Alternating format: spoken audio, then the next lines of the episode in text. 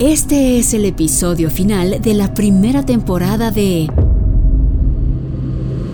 Tolteca, el Evangelio de la Serpiente Emplumada. Durante 21 episodios hemos descubierto el inicio de la historia del último Quetzalcoatl encarnado.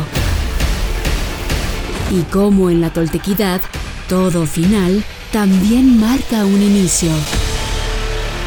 Este último episodio de este primer ciclo nos llevará brevemente a conocer la verdad de los avatares antecesores a Seacatl Topiltzin.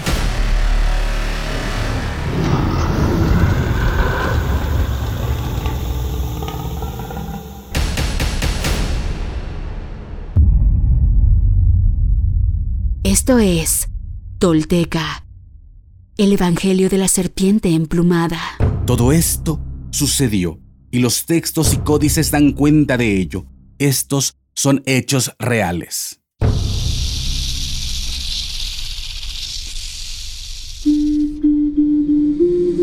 Quienes logran desentrañar en sí mismos el secreto del todo, se vuelven personas espejo, rostro y corazón. Y en ese espejo nos reflejamos todos como herederos de la náhuac. Pagnopatescatl nochitimoixcopinan. Toish guantoyolotl.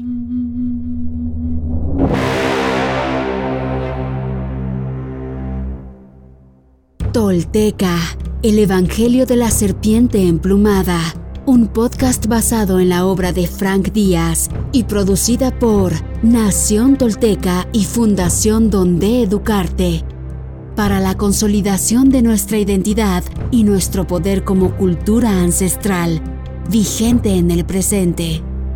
Producción y realización, Warp. Narración, Mardonio Carballo.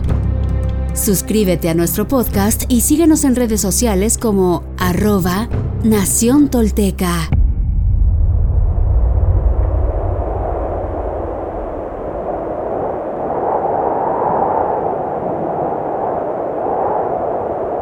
Hace mucho tiempo, cuando los seres humanos morían de frío, surgió un hombre que robó a los dioses el secreto del fuego. Irritados, los dioses lo condenaron a ser devorado por un águila y a renacer al día siguiente para repetir el castigo. Por ello, los griegos le apodaron Prometeo, prometido, previsto.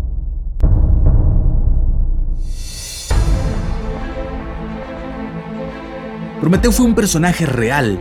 Eh, no conocemos su nombre original, pero de no ser por él, hoy seguiríamos comiendo carne cruda en lo profundo del monte. No fue un personaje único. Cada una de las especies y tribus humanas que se desarrollaron durante el Paleolítico tuvo sus héroes culturales. Los prometeos no fueron dioses bajados del cielo, sino mujeres y hombres que vencieron el miedo a lo desconocido crearon los adelantos que nos hacen humanos.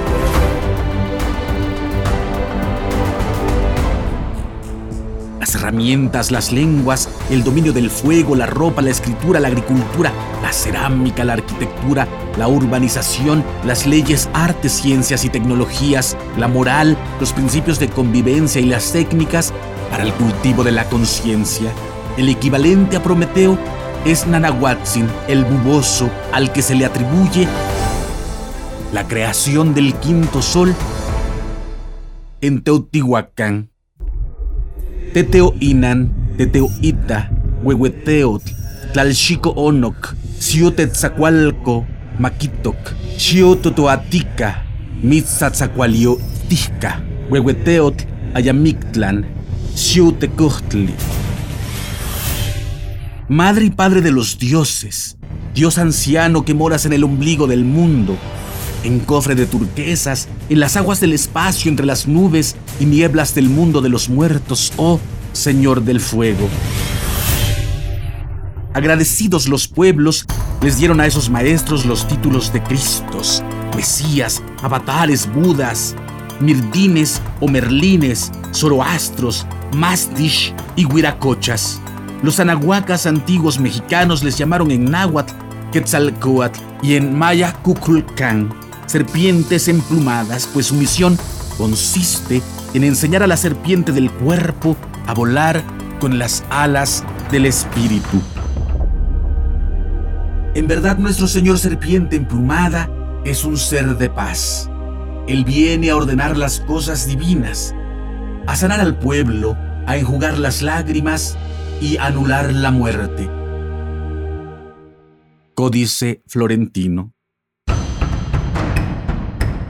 Al conjunto de saberes y logros que nos legaron esos profetas le llamaron Toltecayot, toltequidad, es decir, la forma culta de vivir. En verdad, en Quetzalcoatl tiene origen, del viene el saber de la toltequidad. Códice Matritense. Una característica del mesianismo tolteca es que el retorno de la serpiente emplumada se ajustaba a los ciclos del calendario. Tales ciclos se formaban por la combinación de tres ritmos naturales que marcan nuestra existencia biológica y social.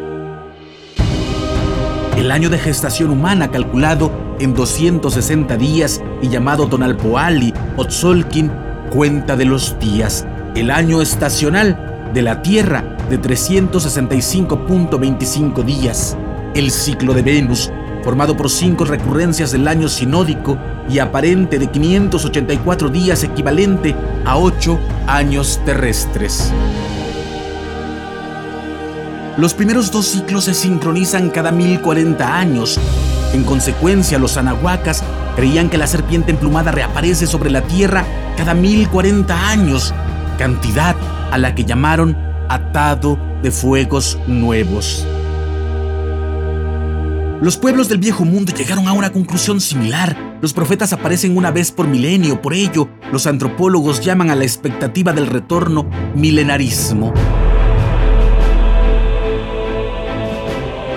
Puesto que el movimiento de Venus es quinario, tienen que pasar cinco ciclos de fuegos nuevos, es decir, 5200 años para que este astro se sincronice. Tal duración recibía el nombre de Tonatiuh, Sol, y se consideraba una era civilizatoria. En otras palabras, los anahuacas creían que las manifestaciones de la serpiente emplumada se agrupan en paquetes de cinco. En aquella cosmovisión el número 5 contenía los sentidos de prueba, merecimiento y evolución. El registro histórico de Anáhuac confirmó la precisión del calendario avatárico con la aparición de los cinco avatares, Nanahuatzin, Hueman, Seacatl. Cada uno con una distancia de 1040 años fueron siendo artífices de la construcción de una de las civilizaciones más avanzadas que la humanidad haya conocido en su evolución de conciencia y su ampliación de la percepción. Así hoy, finalmente la humanidad entera empezará a conocer el gigantesco legado, no de uno, sino de cinco avatares que manifiestan su conocimiento y elevada conciencia en la vida y obra de Seacat, el cuarto paso de la serpiente emplumada. Vivimos hoy en los albores del fin del quinto sol. La oscuridad que la humanidad vive en estos momentos es como la previa al amanecer, el momento más oscuro. ¿Qué nos depara con el fin del quinto sol? Con el fin de la era civilizatoria de los últimos 5200 años. ¿Cómo nos preparamos para el nuevo sol? cuáles son las llaves de conocimiento y el despertar que los cinco avatares que culminan con Seacal Topilsin nos ha dejado para enfrentar esta nueva era que inicia. Conozcamos pues quiénes fueron nuestros padres civilizatorios, los grandes avatares que precedieron a Seacat Topilsin. Quetzalcoatl. Zipactonal Oshomoko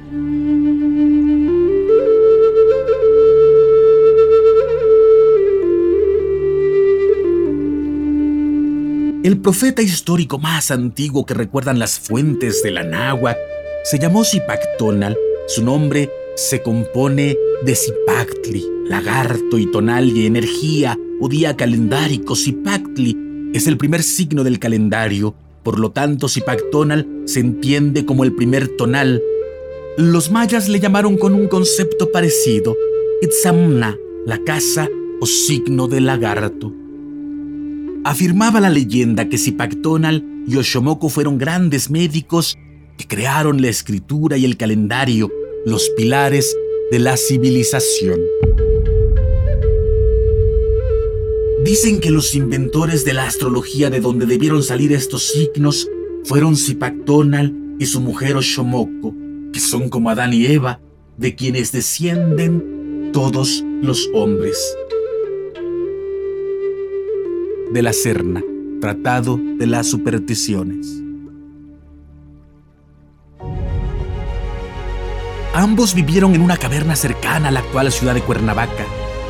Dando relación del principio de su calendario, dicen que como sus dioses vieron que ya había hombre en el mundo y no tenía libro por donde guiarse, estando en cierta caverna de Cuernavaca dos personajes llamados Oshomoko y Zipactonal, pareció bien a la vieja tomar consejo de su nieto Quetzalcoatl. J. de Mendieta, Historia Eclesiástica Indiana.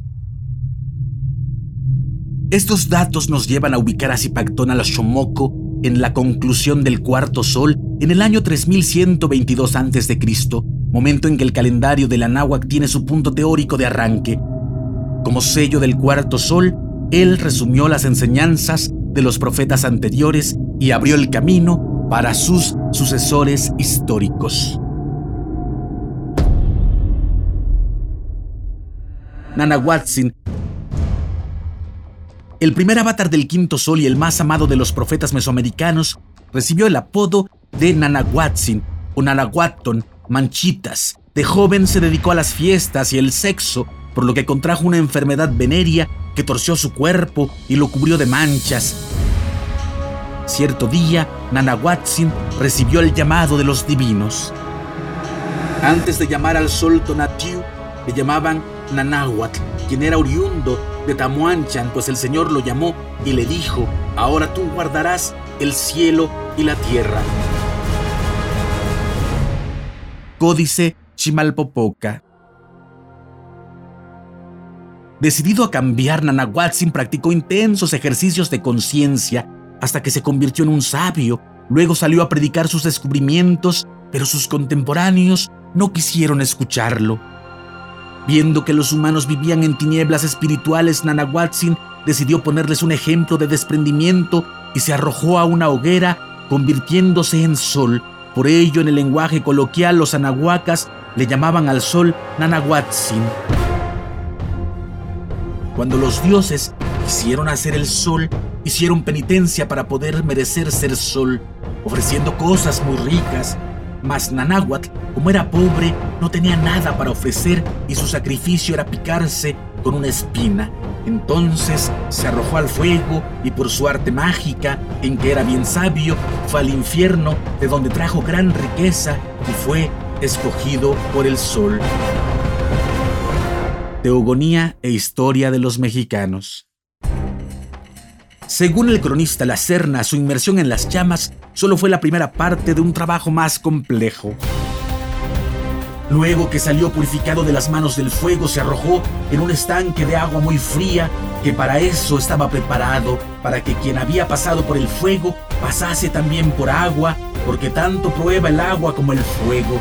Habiendo salido bien de todo, vino un águila caudalosa y arrebatándolo lo llevó al cielo donde se convirtió en sol. Tratado de las supersticiones. Sintiéndose retados por el autosacrificio de Nanahuatzin, los dioses se arrojaron en masa a la hoguera, pero como el fuego ya se había apaciguado, les tocó en premio ascender al cielo transformados en la luna y las estrellas. Gracias a su sacrificio, Nanahuatzin se ganó el título de Hijo de la Serpiente Emplumada, tal como expresa una fuente. Quiso Quetzalcoatl que su hijo fuese Sol, el cual era hijo sin madre, es decir, hijo espiritual, y para hacerlo lo arrojó a una gran lumbre y de ahí salió hecho Sol para alumbrar la tierra. Teogonía e historia. El Popol Vuh le otorga además el título de Huracan, un pie, primer paso, pues fue el primer retorno de Quetzalcoatl dentro del quinto sol a partir del inicio manifestado por Zipactonal Oshomoku. Tú, Dios del cielo y de la tierra, corazón del cielo y de la tierra, Nanáhuac, huracán, conquistador, serpiente emplumada, dador del conocimiento, abuela del día y de la luz. Popol Vuh. A partir de estos datos podemos ubicar la existencia histórica de Nanahuatzin en el siglo XXI a.C., en la conclusión de la primera rueda de fuegos nuevos del quinto sol. Mishkoatl. El tercer avatar y segundo paso del quinto sol se llamó Mishkoatl, serpiente de nubes, y fue apodado Kamashti, radiante, rubicundo. Su nombre calendárico era Setekpat, uno pedernal. Cuenta la leyenda que Mishkoatl tuvo dos esposas llamadas Ilanqueit y Chimalman, la portadora del escudo. La primera le dio seis hijos, a los que puso los nombres de Shelwa, Tenoch, Olmecat, Sicalancat, Mixtecat y Otombit. La segunda solo le dio un hijo al que llamó Quetzalcoatl. En aquella época, Anáhuac se hallaba quebrada en muchos estados feudales que competían entre sí. Cierto día, el pueblo de Mishkoat fue atacado por saqueadores. Él organizó a los vecinos bajo la bandera del venado y venció a los atacantes.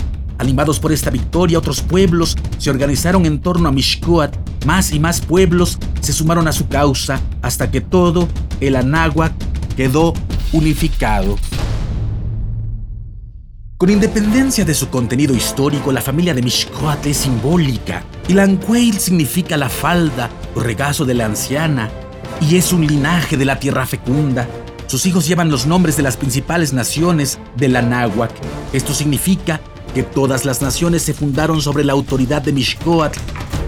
Por su parte, Chimalman, guerrera, es un apodo de la energía cósmica, de ahí que a ella le correspondiera parir a la serpiente emplumada. La primera esposa representa al ser humano común y corriente, de origen material, la segunda representa al nahual, nuestro potencial de desarrollo de conciencia. El final de Mishkoat fue trágico. Al parecer fue atacado por traidores, atado a un palo y asesinado.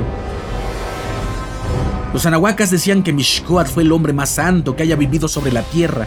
Su nombre se empleaba como sinónimo de humanidad, equivale al concepto hindú de Manu o al bíblico de Melquisedec, el fundador místico de nuestra especie.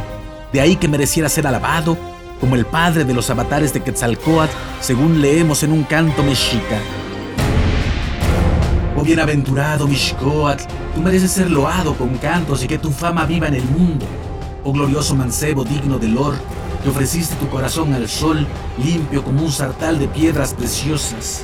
Otra vez brotarás, otra vez tornarás a florecer en el mundo, regresarás a los bailes y entre los tambores de Huexotzingo aparecerás a los nobles y los valientes y te verán tus amigos.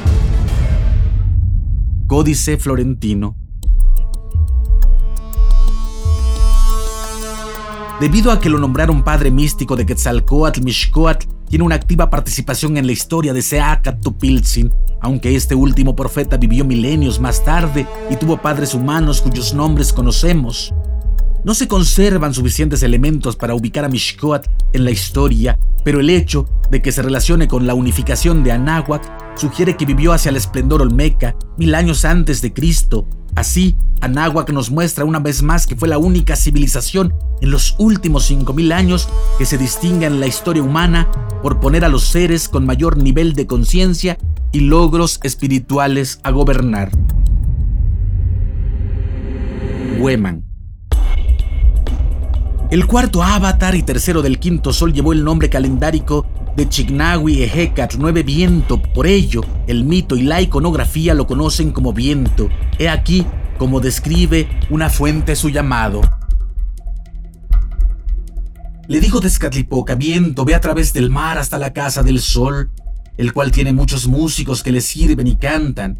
Una vez llegado a la orilla del agua, dirás a mis criados que hagan un puente para que tú puedas pasar y me traerás a los músicos del sol. Los músicos Estaban vestidos de cuatro colores, blanco, rojo, amarillo y verde. Uno de ellos tenía tres pies. Este le respondió enseguida y fue con él y llevó la música que ahora usan en sus danzas en honor a los dioses. Teogonía e Historia 3, 173, 179. La existencia histórica de este profeta fue reportada por el cronista Ixtlixochitl, quien le aplica el título de Hueman o sin gran ofrendador. Llegó a esta tierra un hombre a quien unos llamaron Quetzalcoatl y otros Hueman por sus grandes virtudes, teniéndolo por justo, santo y bueno. Él les enseñó el camino de la virtud y cómo evitar los vicios y pecados, dejándoles leyes y buena doctrina. Viendo el poco fruto que tenía su doctrina, regresó por donde mismo había venido, desapareciendo en la región de Copatzacualco. Cuando se despidió de ellos les dijo que en tiempos venideros en un año llamado Seacat retornaría y su doctrina sería recibida por todos. Primera relación 1.20 Ixtlixochitl tuvo el acierto de ubicar históricamente a este profeta, por lo que sabemos que su labor se desarrolló en el siglo I antes de Cristo. Le atribuye haber escrito el Teomochtli, libro sagrado de la náhuatl. Cuando el anciano Hueman se sintió morir, reunió todas las historias que tenían los toltecas desde la creación del mundo hasta su tiempo y las escribió en un libro donde se relataban todos sus trabajos y prosperidades, la vida de sus reyes, sus leyes y buen gobierno, la antigua sabiduría, las metáforas y la filosofía y todo lo que en su tiempo se sabía de astrología, arquitectura y artes secretas. Luego selló el libro y lo llamó Teumochtli Casi todas las copias del Teumochtli se quemaron durante la invasión, pero se salvó una que cayó dos siglos más tarde en manos del historiador Buturini, como él mismo relata. Huemansin pintó aquel gran libro que llamaron Teomochtli, en el cual dio razón del origen de los indios. Tengo de esta historia un manuscrito en lengua náhuatl, tejido con bellísimas figuras, caracteres y símbolos, y me quedan todavía unas diligencias que hacer en los cantares, para hermosearla más. Idea de una nueva historia general de la Nueva España. El códice de Boturini, así como la copia que sacó, fueron decomisados por las autoridades coloniales en 1746 y aún no han sido encontrados. Del cuarto avatar habremos de saber más. Seacat, Topilzin, Naxit, Quetzalcoatl, nuestro señor Uno Caña, cuarto paso de la serpiente emplumada, cuarto avatar del quinto sol, Padre que se va y regresa y que nos reprime y nos salva, nos destroza y nos crea una y otra vez hasta el final de los tiempos.